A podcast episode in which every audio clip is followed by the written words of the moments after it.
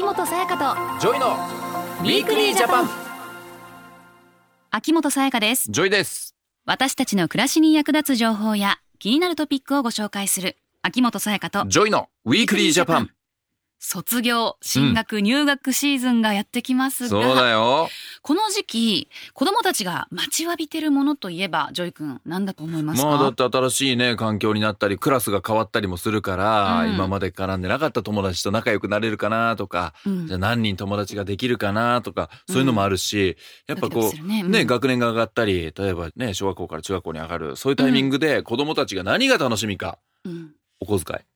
上がるじゃん。お小遣い確かに。毎年ちょっとずつ上がるみたいなシステムじゃない、あった大体、うんそそこをまあ親とこうどう交渉するのかとか、うん。そういう楽しみもあったけどね。私は小学校から中学校に上がる時は制服に早く袖通したいなってそういうのがすごくああそっかそっか。こう私服だったから？そうそうそう、ね、うん。なんか制服に憧れてたからそういうのはすごく楽しみだったな。そうか。だからうん。いろんな楽しみがあるよね、うん、ん。そうだよね。この時期はね。ドキドキワクワク。うんドキドキ感があるシーズンだね。うん、うん、まあ、その中にもはい。初めてね自分専用のスマホをあ持たせてもらえるる子供たちっていうのもね多いと思うんだよね。間違いないね。うん、そこで今日のテーマはこちら。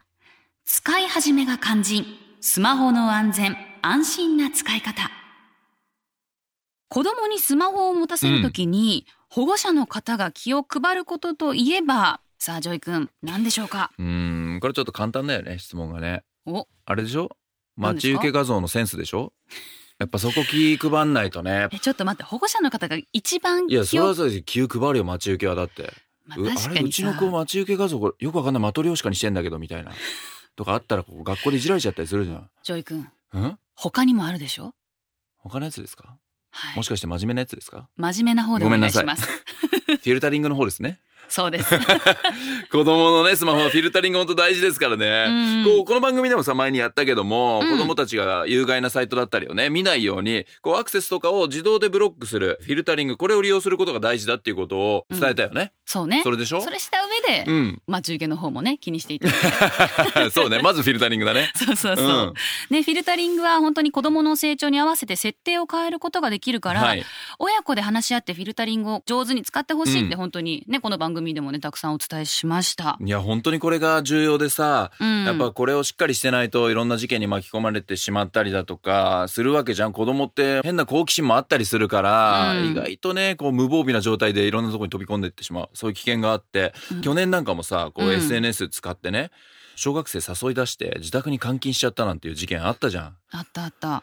ねもう誘拐だけじゃなくて、売春だったりとかあともうちょっと際どいはい写真をね、送らせたりとうか、ん SNS をきっかけに性犯罪に巻き込まれた18歳未満の被害児童数はうん2019年にははい、2095人でえ？過去最高を更新してしまってるんです。いやーこの更新は嫌だね。2000人超えちゃってんの？多いよね。まあ今絶対にこうね、スマートフォンとかみんな必要な時代じゃないですか。ねうん本当に便利なんだよ。スマートフォンで使い方によっては。うんただやっぱり危険もすぐそばに来てしまう。ね本来訪れないはずの危険まで近づいてきてしまうっていうのがあるからね。だからこそそういった事件とかいろいろ防いでいくためにフィルタリング、これは絶対に必要になってくると思いますし、うんまあ保護者の方、自分の子供のこともちろんね、本当に心配だと思うから、その辺必ずね、使っていかないといけないんじゃないかなって思うな。うんそうだようね、ん。ところがなんですね。うん。フィルタリングの利用率の推移っていうのを調査しどれたところぐらいなんだろ2012年度におよそ63%あった利用率う。が、うん、2018年度にはなんと36%までえ？減ってしまってるんですよ。なんで？普通増えるって思わない？だって危険だっていうのに、みんなのね意親も気づいていくじゃない？通常どんどん上がっていくものかと思いきや、だいぶ減ってるよこれ。結構危ない減り方してるなって思うん。心配になっちゃう。うよね。なんでだろうね、うんこれは子供と親の間で何が起きているのか、どんな話が行われているのかっていうのも気気になるけど、なんだろう？なんで？理由あるの？なんかスマホのうん販売代理店でフィルタリングの説明聞いたりインストールだったり設定うん。してもらったりすると時間がかかって嫌だなとかいやいやいやいや。内容が少し複雑でわからないなって感じる方もいるのかもしれないですねいや、。こう、まあ確かにね、スマートフォンショップとか、ああいうところで説明聞くのってまあめんどくさかったりするよ。うん。いや、でも我慢しようよ。だってそれが自分の子供を守ることにつながるわけじゃん。例えば事件起きちゃってからさ、こんなのすごい後悔するよ。うん。ね説明ちゃんと聞いとけばよかったって。もう2、30分なもんですからね。そうじゃないいだからね。いや、こういう理由ってのはちょっと寂しいな。うん。なんかね。じゃあさ、さやか、あの、うん実際スマートフォンみんな持ってるような時代だと思うんだけど、うん。スマホを利用してる子供たち、これどれぐらいいるんだろうね。小学校、中学校、高校生を合わせた全体のスマホ利用率は2018年でおよそ7割です。7割。ほう、うんそうか。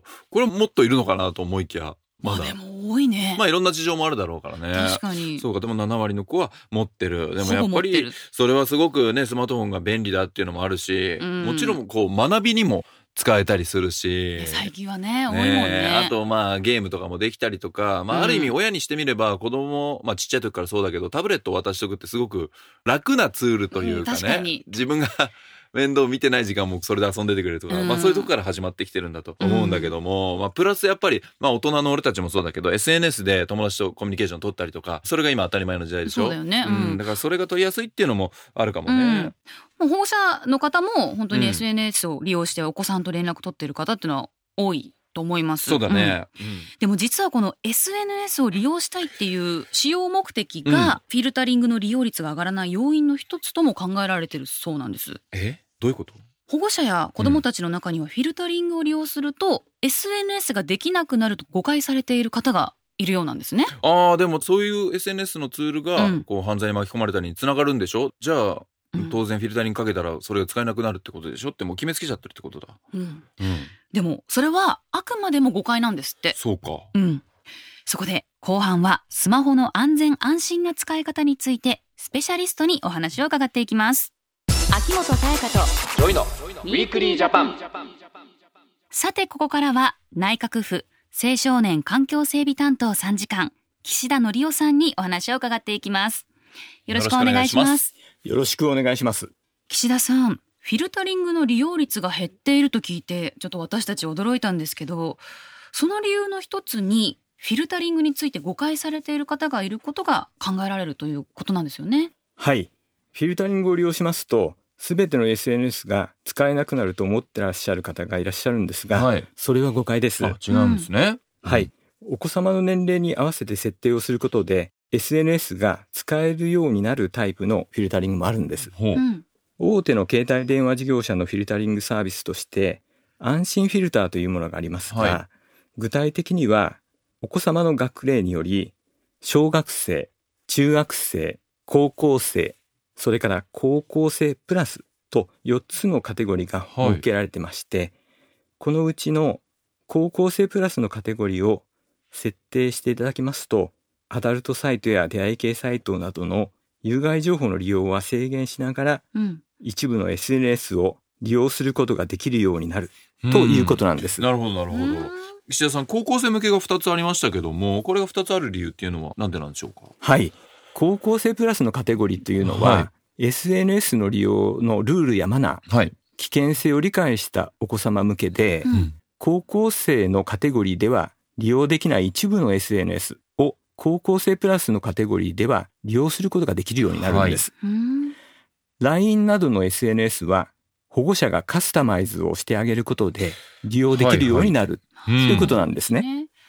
保護者の皆さんがお子さんの成長に合わせて設定の選択やカスタマイズをしてあげることでフィルタリングをしながら SNS も使うことができるんですね。はい、そういうことなんです。うん高校生のお子様にスマホを持たせる保護者の方は、フィルタリングの設定をお子様の成長に合わせて、高校生のカテゴリーか、高校生プラスのカテゴリーか、どちらかを選んでいただければと思ってます。はい。うん。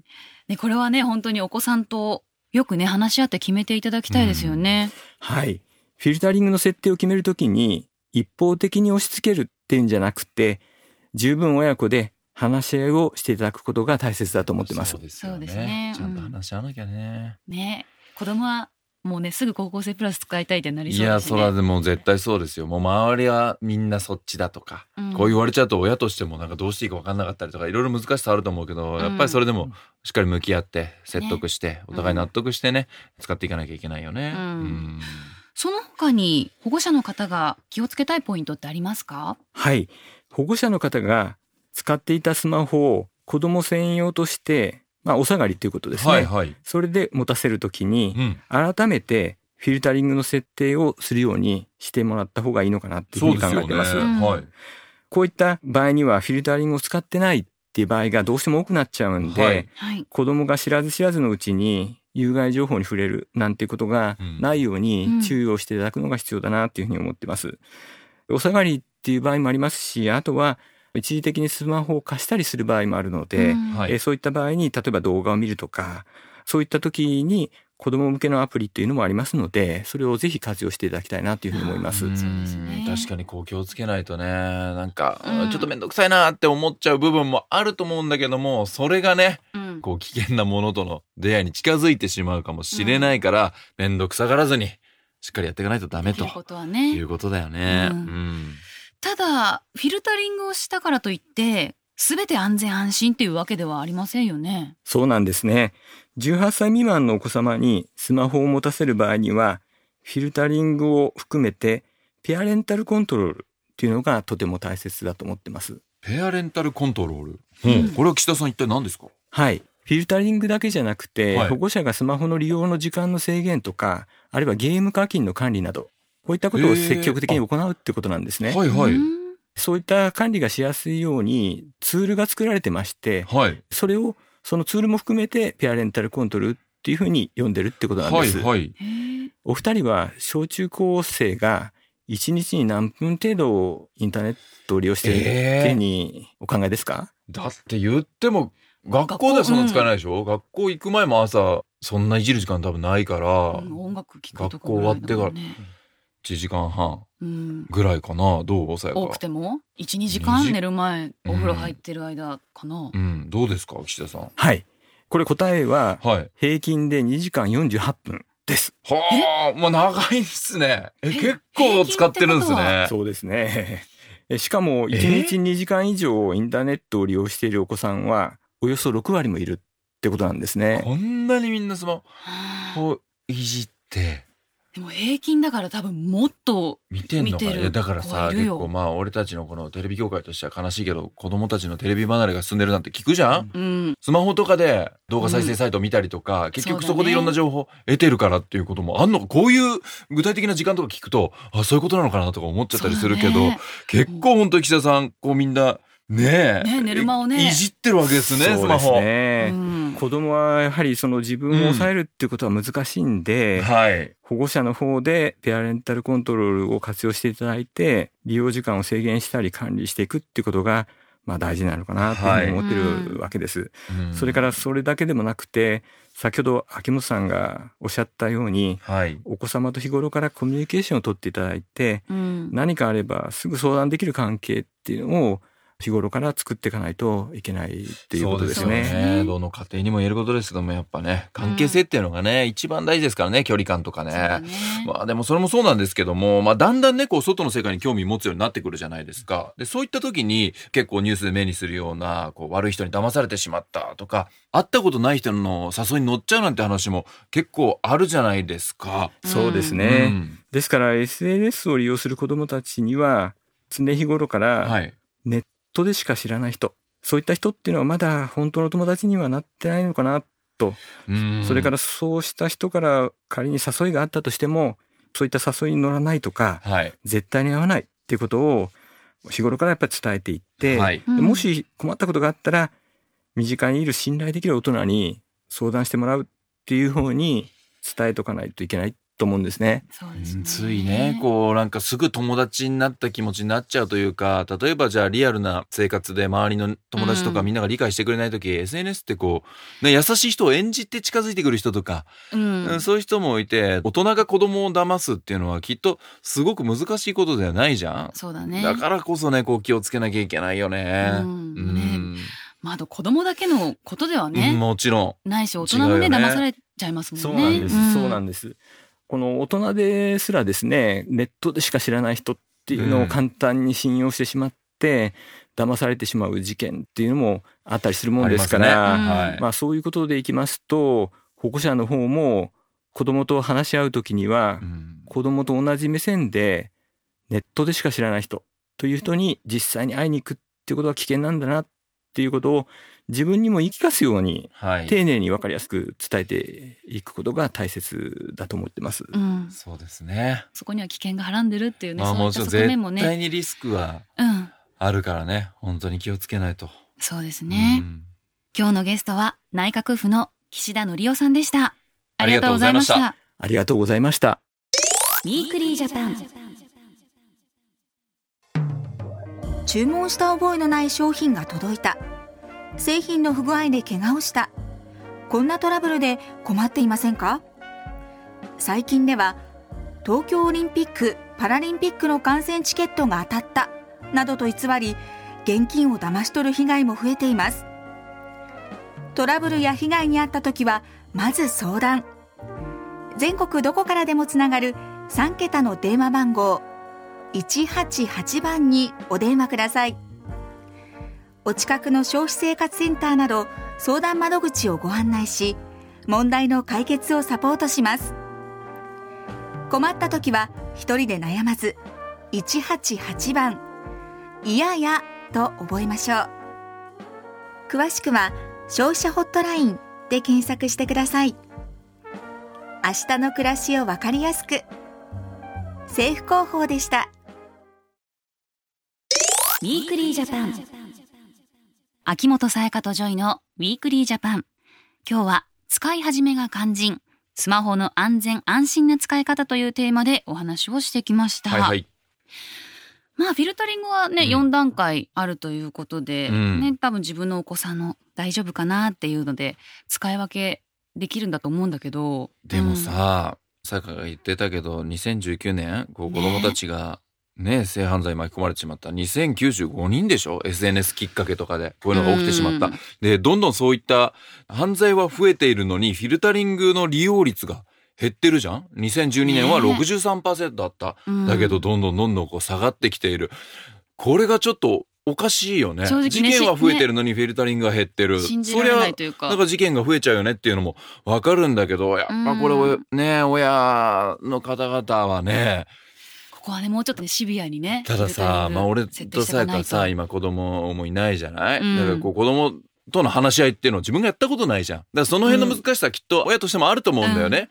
学校のみんなが使ってんのに俺はダメなんかいとか言われたりさ。ね、フィルタリングするなって言われたらうん。悩むよね。で絶対それは私は大丈夫だから僕は大丈夫だからってみんな言ったりすると思うんだけど、それでもやっぱこういうデータにね危ないっていうのが現れてしまってるから。うん。